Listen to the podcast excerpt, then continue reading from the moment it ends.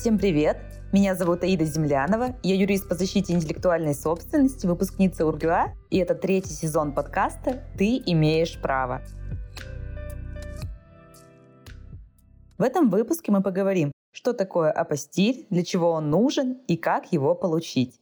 Я пригласила в гости Анастасию Старовойтову Инце, юридического эксперта России и Италии, доверенного юриста консульства Италии, эксперта в легализации документов. Анастасия, здравствуйте. Здравствуйте, Аида.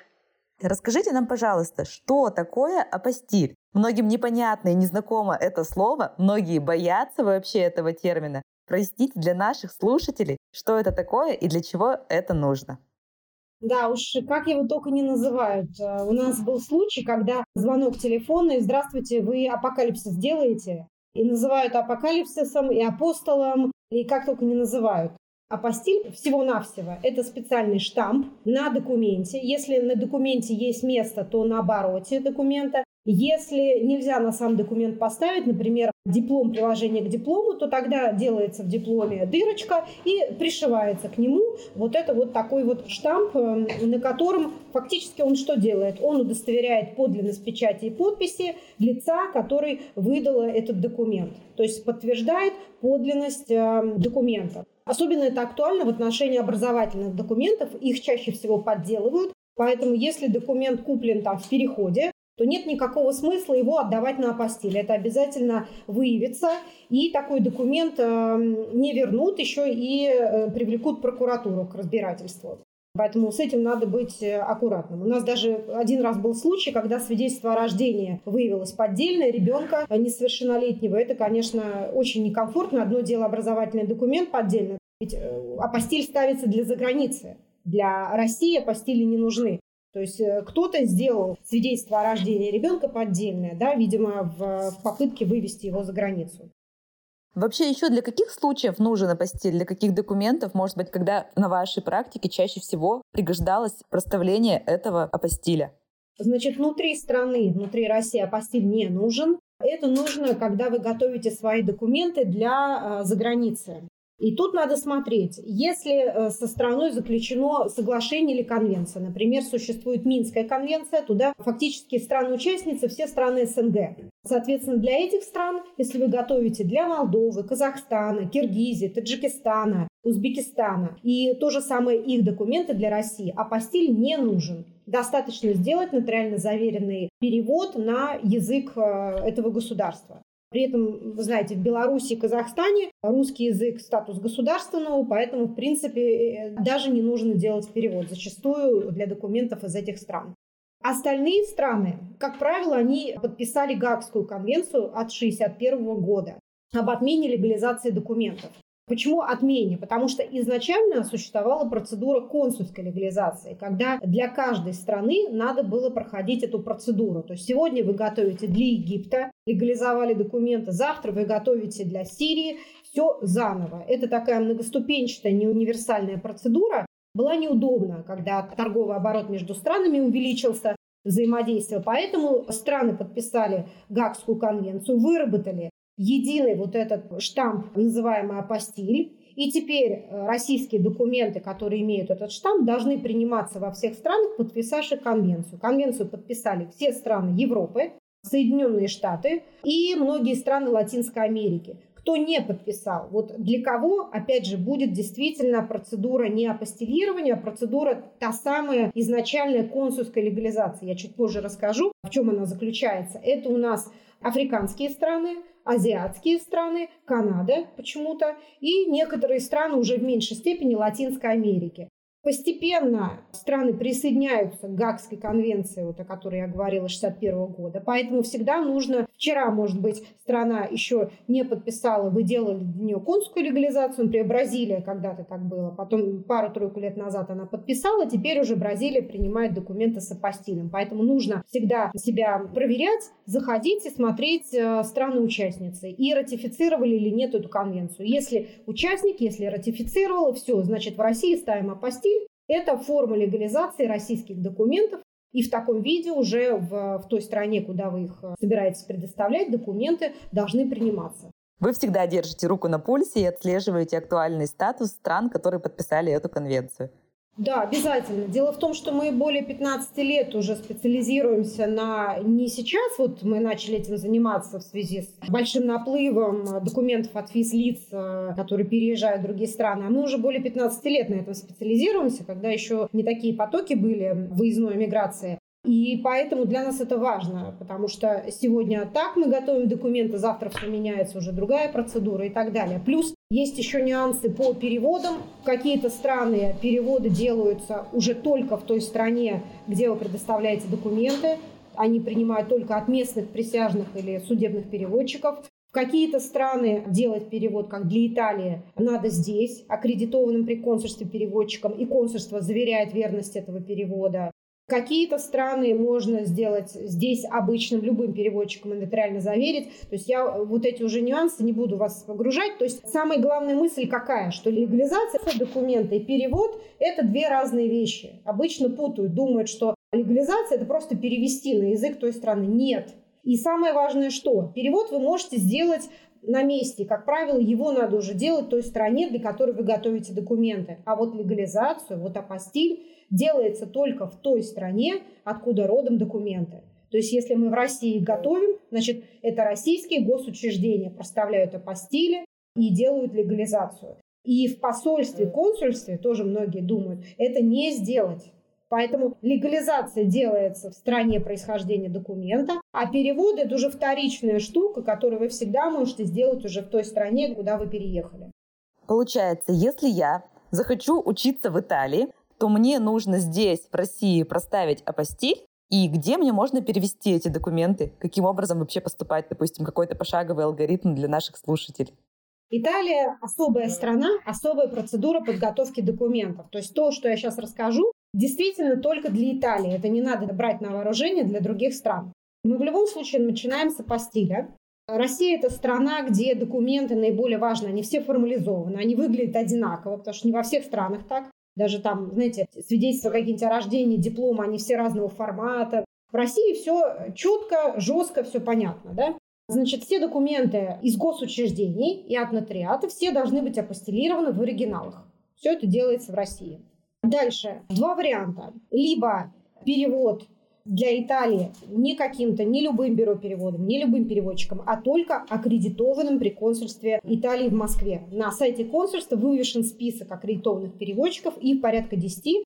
В моем бюро переводов работают два из них делаете, например, перевод у нас. Ну, у нас или у других аккредитованных, не в любом бюро. После этого предоставляются документы в консульство, и консульство заверяет подпись переводчика и верность перевода. Потому что каждый перевод идет за печатью и подписью персонализированный переводчика. Там прям написано такой-то аккредитованный переводчик, ну вот в нашем случае там Клаудия Редигала, Армандо Спинер, у нас два итальянца, вот, за их личной подписью и под личную ответственность. И вот в таком виде документы уже предоставляются в Италию.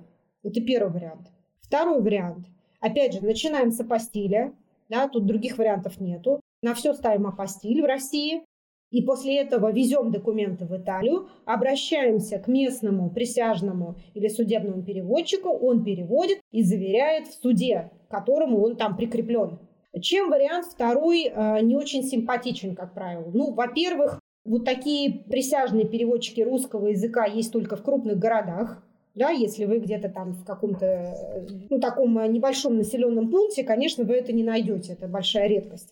Вот. Во-вторых, тарифы там гораздо выше. И в-третьих, не всем интересна идея ехать с неготовыми документами. Это надо быть очень уже ассимилированным, уже иметь большой опыт, Понимаете, то есть предпочитают уже выезжать в Италию, чтобы весь пакет документов был собран, подготовлен, и осталось только предоставить соответствующее госучреждение Италии, потому что иначе они такие полуфабрикаты, их нужно еще доделать, там переводчика поймать, чтобы он сделал и прочее, прочее, прочее. И, честно говоря, я вообще не в восторге, это не только про Италию, а в целом, о переводчиках, которые за границей находятся, русскоязычных. Потому что с юридическими текстами у них большие проблемы. И они часто не по происхождению, то есть русский язык не родной. Да? Например, это там испанец, итальянец и так далее. Это выученный русский язык. И юридически русский язык получается очень такой, ну, нехороший перевод, действительно не очень э, такой качественный. И очень многие они наши реалии не знают. И я, например, как юрист, очень часто вычитываю, даже после профессиональных переводчиков, вычитываю переводы, потому что у переводчика все равно нету такой э, компетенции, такой квалификации, как у меня, как у юриста. Ну, давайте я вам пример какой-то переведу. Да? Они могут перевести там не брачный договор, а брачный контракт. Или, например, перевести режим раздельного имущества, а не раздельный режим имущества супругов. Ну, это мелочи, казалось бы, да, но вот такие вот терминологические несоответствия, еще что-то, еще что-то, это надо либо чтобы действительно переводчик там собаку съел и 20 лет переводил только юртексты, и плюс получал обратную связь от юриста, который к нему придирается. Ну, таких очень мало.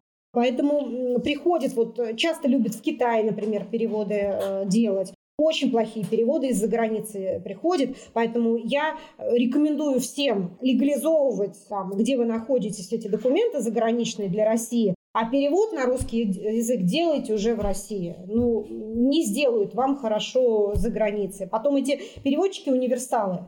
Переводчик универсал – это как юрист универсал. Да? Это обо всем и ни о чем. Потому что у каждого переводчика, уважающего себя, есть специализация. Он не может переводить сегодня нефть, газ, завтра юриспруденцию, послезавтра экономику, после-послезавтра художественные тексты. То есть четкая специализация. А вот этот присяжный переводчик, он просто в суде у них в реестрах проходит, как переводчик в паре русский и итальянский. И он, так сказать, переводит все, что попадает ему на глаза, понимаете? И, соответственно, качество страдает. Расскажите, пожалуйста, какие вообще минимальные пакеты документов, которые необходимы для того, чтобы пропостелировать? Ну, условно говоря, диплом или, допустим, если я хочу просто переехать для обучения, какой пакет документов мне нужен? Смотрите, если вы переезжаете не одна, соответственно, все документы, которые подтверждают родственную или супружескую вот эту цепочку. То есть родительное свидетельство о рождении, если меняли фамилию, свидетельство о заключении брака, как у нас одна клиентка пришла, она в трех э, браках была, и в четвертом она, значит, раз, раскладывала документы, сход, развал, сход, развал, сход, развал, да, то есть вот эти все документы, и все время меняла фамилию.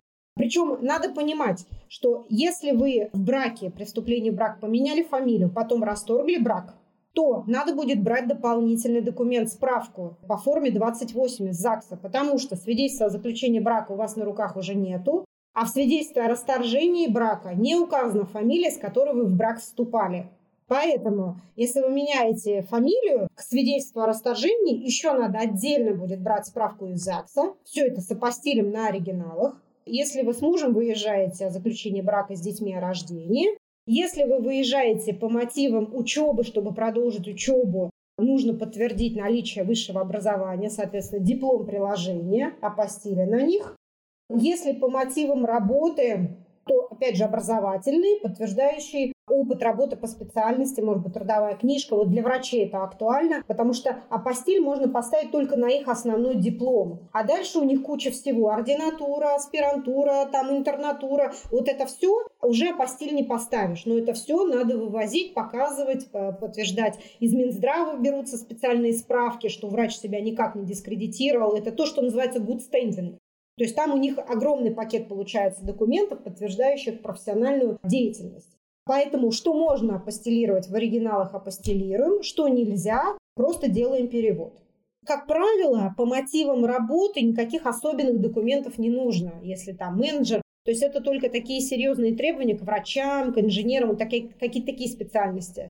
А все остальные, ну, работодатель даже обычно и не спрашивает что-то такое очень серьезное куда можно прийти, чтобы проставить этот апостиль. То есть вот я, допустим, как человек, который никогда этим не занимался, я как юрист действительно никогда не занималась такими вопросами, куда можно прийти, кто может помочь, или, допустим, если человек захочет самостоятельно пойти и оформить, с чем он может столкнуться.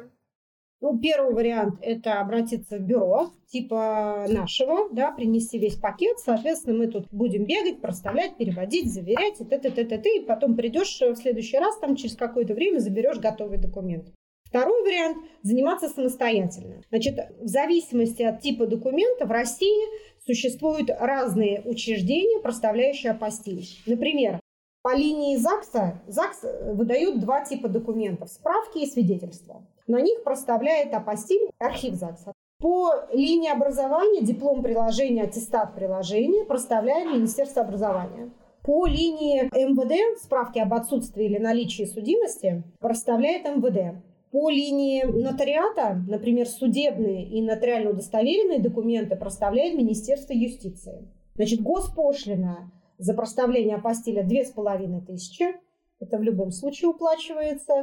Сроки приблизительно, вообще на подготовку документов, куда бы то ни было, закладывайте сейчас месяца два, вот не меньше. Сроки приблизительно там неделя-две на проставление апостиля, потому что он проставляется не автоматически по факту заноса документов, то есть вы документ предоставляете, например, судебный акт, судебное какое-нибудь решение.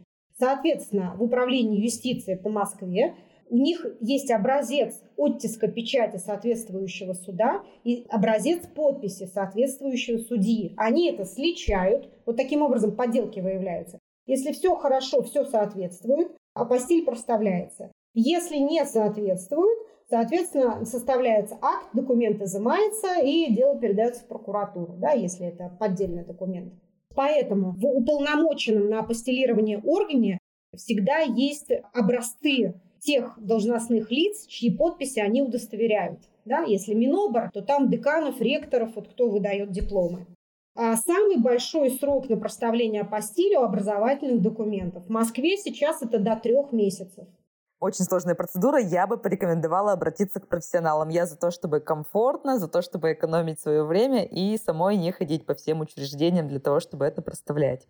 Ну, я бы тоже, потому что по некоторым учреждениям сейчас очередь, а, люди пишутся и стоят ночью, вот когда все эти волны были.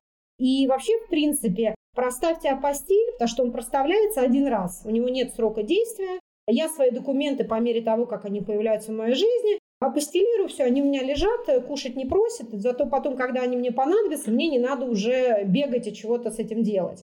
Поэтому, в принципе, это можно сделать заранее, когда у вас еще много времени. И апостиль принимается, как я сказала, во всех странах Европы и США, поэтому куда бы вы потом не решили его предоставлять, ну, может, только в экзотическую страну, ну, тогда там другая процедура, вот эта консульская легализация. Кстати, я о ней обещала сказать. То есть э, мы помним, что есть у нас облегченная процедура, это Минская конвенция, когда вообще ничего не надо, это страны СНГ, достаточно нотариально заверенный перевод.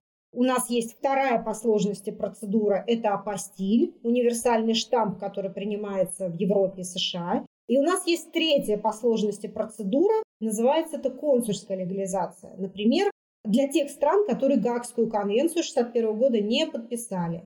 Что она себя представляет? Сначала я делаю с документа нотариальную копию, потом на подпись печать нотариуса проставляю отметку Минюста, потом на подпись и печать Минюста я проставляю отметку МИДа, и потом на подпись и печать МИДа я проставляю отметку того посольства, в чью страну я собираюсь вывозить документы. Например, Египет. Поэтому я и сказала, она не универсальная. Сегодня я готовлю для Египта, нотариус, Минюст, МИД, посольство Египта. Завтра у меня там Саудовская Аравия, нотариус, Минюст, МИД, посольство Саудовской Аравии, послезавтра Арабские Эмираты и Китай. Я сейчас называю наиболее популярные страны, для которых нужен не апостиль, а консульская легализация. Это Китай, Саудовская Аравия и Канада. Ваше бюро работает только на территории Москвы или, допустим, вы можете помогать клиентам из других городов? И сколько стоят ваши услуги, чтобы наши слушатели понимали, я за такую работу готова платить, потому что мне лень было бы посещать столько учреждений, это столько времени и столько затрат. И еще не факт, что с первого раза получается.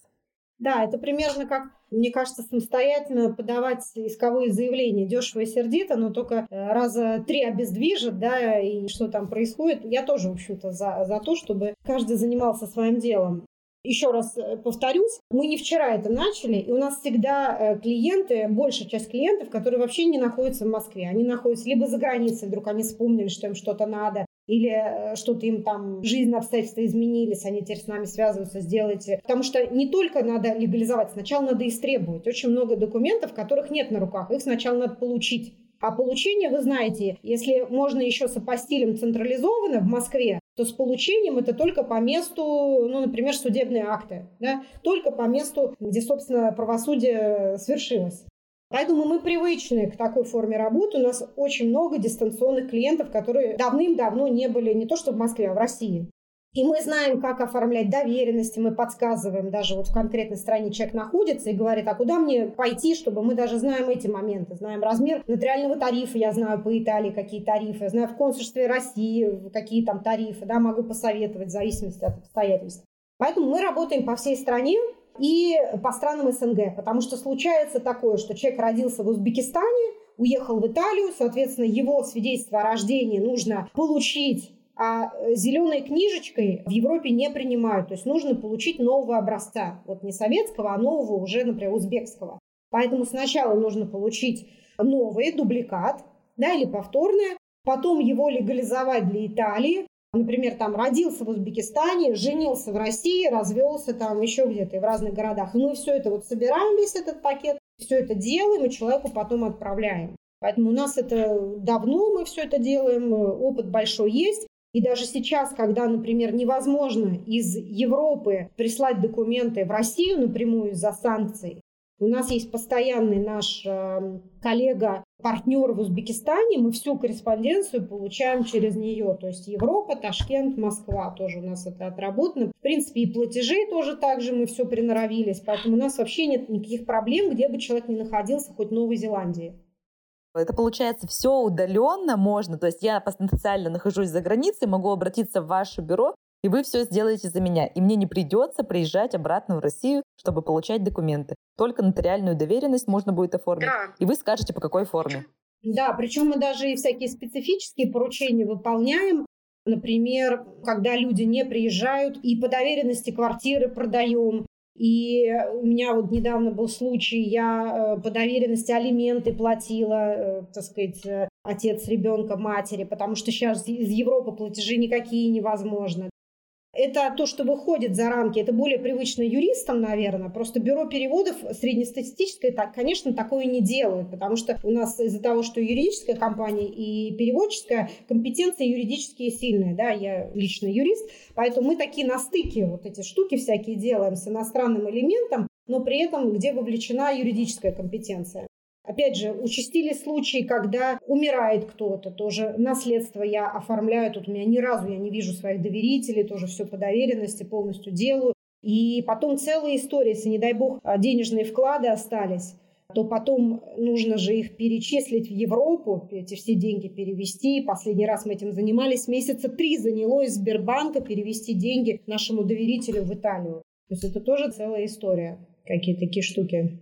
То есть, как я поняла, у апостиля нет срока годности, что прекрасно. И, соответственно, чтобы вы помогли человеку, который находится за границей, нужно просто оформить нотариальную доверенность. То есть, если пошагово я иду к нотариусу, оформляю доверенность, и вы помогаете с формулировками, с необходимыми для того, чтобы вы могли все за меня делать. То есть, получить какие-то документы, проапостилировать. Да, Тут два варианта оформления доверенности, если человек находится за границей. Первое – это у нотариуса местного. Второе в консульстве России. Сейчас расскажу плюсы и минусы каждого варианта. Значит, у нотариуса это может быть быстро. К нотариусу можно записаться, грубо говоря, и завтра, как правило. Но при этом в Европе, ну, давайте про Италию. Про Италию лучше всего знаю. Большой может быть тариф. Причем он не регламентирован, что меня изумляет. Например, мой клиент две недели назад оформлял доверенность, он порядка пяти нотариусов обошел, нотариальный тариф варьировался от двух с половиной тысяч евро за доверенность а, судебную. Другой нотариус ему сказал полторы тысячи евро, третий сказал тысячу евро. В результате он нашел нотариуса за 150 евро. Представьте себе, да. Соответственно, тариф высокий. Вот пишет Грузия, генеральная доверенность 100 лари, 2700 рублей. Угу. Приемлемые деньги, вполне российская доверенность тоже на несколько поверенных, где-то 2500. Нормальный тариф. Еще какой минус может быть? Э, нотариусу непривычно, потому что, смотрите, мы, когда работаем с э, лицом из-за границ, первое, что я спрашиваю, вы куда пойдете доверенность оформлять? В консульство или к нотариусу? Потому что мы предоставляем в этом случае образец либо на русском языке, либо на любом иностранном языке. Потому что бывает такое, ко мне обращаются и говорят, вот надо, э, юрист мне сказал, мне нужно сделать такую доверенность. А где я возьму образец? Я говорю, а ваш юрист этим не озадачился, потому что он как исполнитель он вам должен был этот образец предоставить. Не должен клиент бегать, сочинять, где-то откуда-то брать и прочее, прочее. Соответственно, мы всегда предоставляем на любом языке, хоть на китайском. То есть, если я выясняю, куда он идет, Если он идет в консульство, все на русском, но в консульстве минус. Вот, например, в той же Италии запись, например, месяца за два в консульство. Это не всегда э, удобно, не всегда есть возможность столько времени ждать. Это первое. И второе, не всегда клиент находится в крупном городе, потому что консульство российские, естественно, в столице, ну, может быть, еще в одном-двух городах. А клиент может жить, страны бывают большие, жить на другом конце страны, и ему через всю страну ехать консульство тоже несподручно. Вот эти два минуса консульства. Но большой плюс – это то, что оформляет по представленному образцу консул. Для него это привычно, красиво, хорошо, вопросов не вызывает.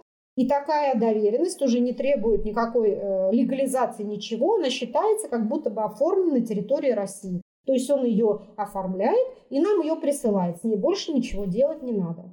Когда он делает у местного нотариуса, соответственно, помимо того, что нотариусу не очень все эти формулировки там понятны, и я, например, не один и не два раза общалась с итальянскими нотариусами, когда я отсылала образец, потом мне звонил помощник нотариуса или сам нотариус, задавал какие-то вопросы. А почему так? Почему у вас столько поверенных там, да, там 4-5 человек? А почему вы правопередоверие? А почему такие полномочия подробные? В Италии не принято такие расписывать. Там принятие наследства, на, знаете, юристы знают на два листа подробного убористого текста. В Италии не так. Принять наследство, ну и все. То есть это значит все. Ну там, может быть, там абзац. Поэтому нотариусу странно, что там каждый чих описан. Мне звонили, я поясняла, рассказывала, да, и так далее. И когда доверенность такая э, ваш клиент оформит, дальше вступают в силу, если у нотариуса, принципы легализации. То есть если это европейская страна, то апостиль ставят. Если это азиатская, африканская или Канада, соответственно, консульская легализация. То есть этот орган внутри страны какой-то, например, Минюст или МИД. В Китае это МИД.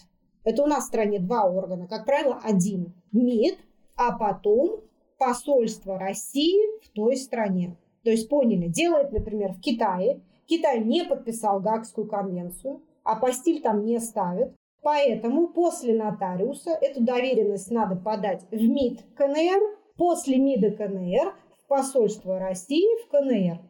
Вот это будет консульская легализация для России и прислать уже сюда. Ну и, соответственно, вы понимаете, нотариат, МИД и посольство – это сроки уже у вас. Ну, больше месяца 100%. Апостиль, конечно, побыстрее там ставится только апостиль, если это Европа.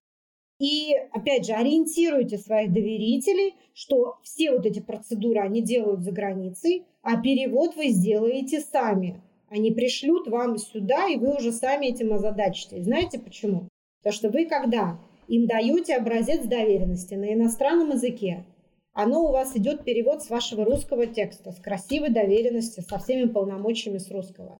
Если вы дальше какой-то переводчик будет вам переводить какой-то там где-то там с иностранного на русский, вы свою доверенность не узнаете.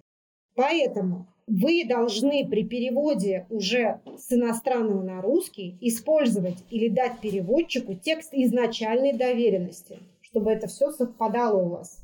Поэтому, когда через меня это проходит, это мой клиент, я обязательно отслеживаю перевод на иностранный, а после того, как клиент предоставляет, присылает доверенность э, эту иностранную, я проверяю после переводчика, я даю переводчику текст моей изначальной доверенности, чтобы там все было, вплоть до паспортных данных, потому что, понимаете, там условно департмент в английском вы можете перевести управление, отделение, отдел, понимаете? А все это должно быть четко, вы же знаете наш российский формализм, ровно так, как написано в паспорте. Поэтому, когда юрист берет э, на себя поручение вот с этими доверенностями, он не должен бдительность терять ни на секунду. Он должен цепочку вот эту документальную все время в ней участвовать. И более того, я всегда прошу клиента промежуточно мне отсылать сканы. Потому что по опыту профессиональному, иначе может быть такое, что вы вроде все обсудили, все красиво, хорошо, бамс, вам DHL с огромным трудом, значит, большими деньгами со стороны клиента приносит документ, а там другое. Там какой-то другой текст, там нету апостиля, он забыл, и чего-то еще. Поэтому клиента ориентируйте. У нотариуса сделал, сканчик вам прислал, а постель поставил, сканчик вам прислал. Только после вашего ок видела, делаем дальше, он делает следующее действие. Скажите, пожалуйста, сколько стоят услуги вашего бюро, если понадобится такая помощь для наших доверителей? Мы оставим ссылку на ваше бюро, чтобы с вами могли оперативно связаться, потому что такие услуги в условиях текущей миграции очень востребованы, я уверена. А, ну, тут, знаете, немножко сколько стоит, это немножко как вопрос юристу, да, там, сколько стоят ваши услуги, да, чтобы ответить на этот вопрос, я понимаю, потому что обычно же это не один документ, это целый пакет документов, да, там апостиль, например, госпошлина 2 500, и мы еще, по-моему, берем э, там, ну, в районе 2000 еще наши услуги за то, чтобы подать, потом забрать. Переводы считаются постранично, в зависимости от языка. Нет единой универсальной ставки. Например, там английский – это 600 рублей страница переводческая, там китайский – это 1200, да, а там итальянский – это либо 700, либо 900. Это такая штука, знаете, как лучше всего мы всегда просим сканы. Нам присылают сканы, и мы делаем точный просчет. Потому что нет такого, э, заплатите 10 тысяч, и мы вам... Потому что количество документов разное, количество страниц в каждом документе разное. Это все влияет на стоимость. Да, поняла, потому что у каждого юриста точно так же. Мы не можем изначально сказать, сколько будет стоить судебный процесс до того момента, пока мы не увидели все документы и не смогли их проанализировать и понять. И резюмируя все сказанное, Получается, что на весь процесс легализации документов, апостилирования, перевода и так далее нужно закладывать минимум сколько времени вы рекомендуете? Ну, минимум два месяца. Это прям минимум. А так вот, чтобы комфортно, месяца три. Поняла. Поэтому, дорогие слушатели, если вы уже сейчас задумываетесь о вопросах миграции, то заложите это время на то, чтобы вам комфортно все легализовать. Но если вы уже оказались за границей, то вы знаете, что вы всегда можете обратиться к эксперту, к доверенному юристу консульства Италии, к Анастасии. Все ссылки я оставлю в описании к этому выпуску.